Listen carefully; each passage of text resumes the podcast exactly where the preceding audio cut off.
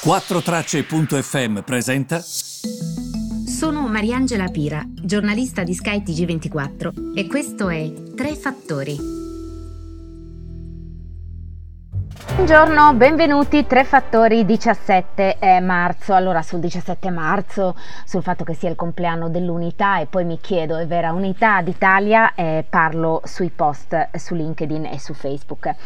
Oggi invece mi voglio concentrare su un'altra cosa, perché è un tema di cui abbiamo dibattuto a destra e a manca negli ultimi tempi e volevo affrontarlo con voi visto che emergono le prime indicazioni in tal senso. Voi vi ricordate quanto, a parte che che lo scrivete tantissimo anche su LinkedIn, su Facebook, quanto eh, siete un'impresa spesso che ha dei problemi per l'eccessiva burocrazia, per i fogli di carta che si devono compilare, per il fatto che tutto in Italia è lento. Ecco, ehm, che cosa è accaduto? Che oggi a parlare è stato Roberto Cingolani, il ministro della transizione ecologica. Sentite che cosa ha detto e così lo vediamo insieme. Quando sono entrato nel Ministero della Transizione Ecologica ho scoperto, ovviamente ironico, che la definizione di tecnico è giurista. E questo è il problema, dice Cingolani. Se io vado in ospedale e mi presentano 450 giuristi o l'appendicite, mi permettete di dire che non è questa la definizione di tecnico? Il vero problema in Italia è che abbiamo fatto crescere in maniera ipertrofica la natura leguleia del nostro approccio. Ehm, pensi- noi pensiamo a fare appalti perfetti, carte perfette, poi nessuna va a vedere se la cosa funziona. Noi viviamo in un paese che tende a fare molto controllo ex ante, quindi prima, e poco controllo ex post, quindi dopo. Non c'è mai un track record, uno che tracci le cose no, del risultato. Quanto è vera questa cosa? Vi faccio degli esempi. Sapete quante volte sono stati firmati accordi tra Italia e Cina in specifici settori? E io andavo lì a fare i report di questi rapporti, a raccontare a chi a casa che mi leggeva che cosa stava succedendo e tutte le aziende mi dicevano, per carità, noi italiani siamo bravissimi, l'accordo, le cose, però, però, poi ci impantaniamo.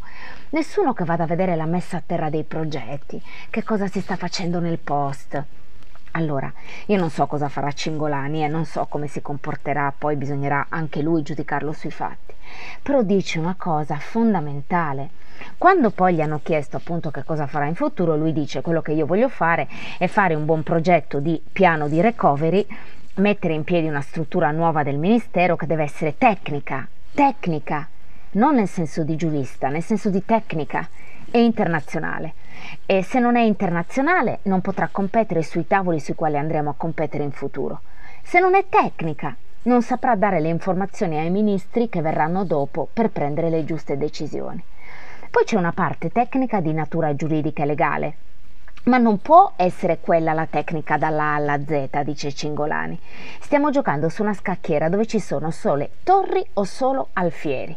Non basta, ci servono tutti i pezzi. Questo io l'ho trovato um, un discorso molto corretto, anche perché il tempo costa e noi qui di tempo in Italia ne perdiamo tantissimo in mezzo a tutto questo cartolame. Se io dico, dice Cingolani, se io dico che se fai male sarai punito, ma anche se non fai e perdi tempo sarai punito, la persona che deve dirigere questa operazione dovrà trovare il sacro equilibrio per fare bene e fare nei giusti tempi. Questo non lo puoi fare se l'aspetto tecnico è solo quello normativo legale. Il problema è che quando ci andiamo a scontrare con la struttura, il cui unico interesse, dice Cingolani, è promulgare se stessa e continuare a esistere, io lì mi fermo.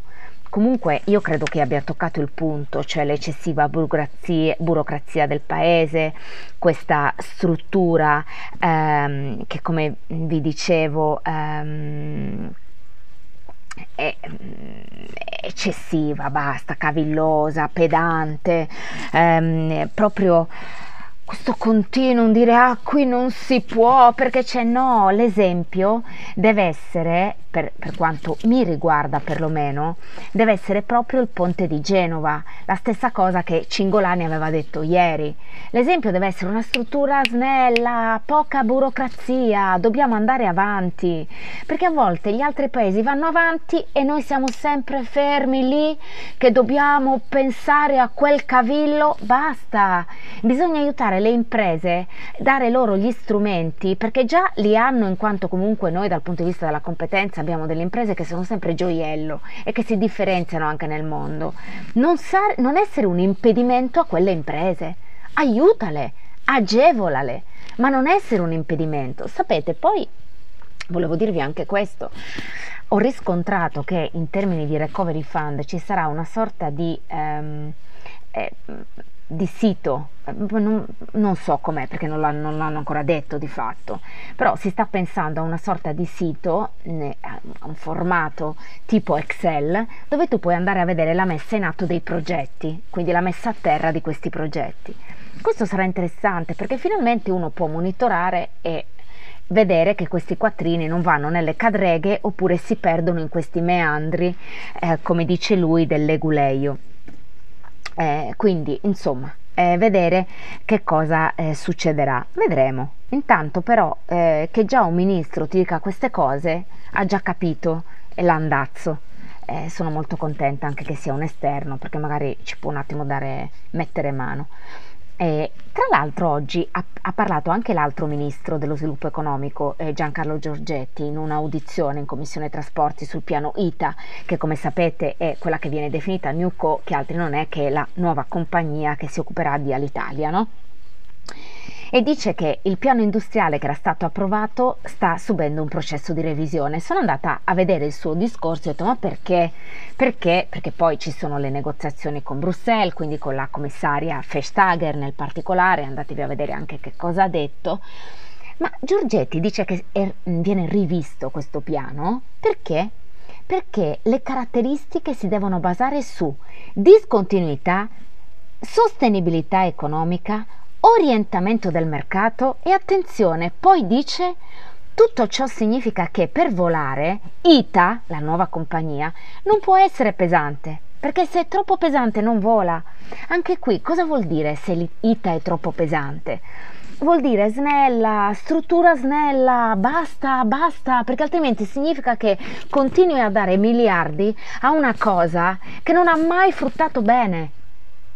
Quindi io sinceramente, un po' come dice anche Andrea Giudicin, starei attenta a dargli comunque ulteriori miliardi. In ogni caso glieli devono dare, glieli vogliono dare, dateglieli, purché comunque la struttura sia tracciabile, sia una struttura snella, che permetta a ITA di volare competendo con gli altri.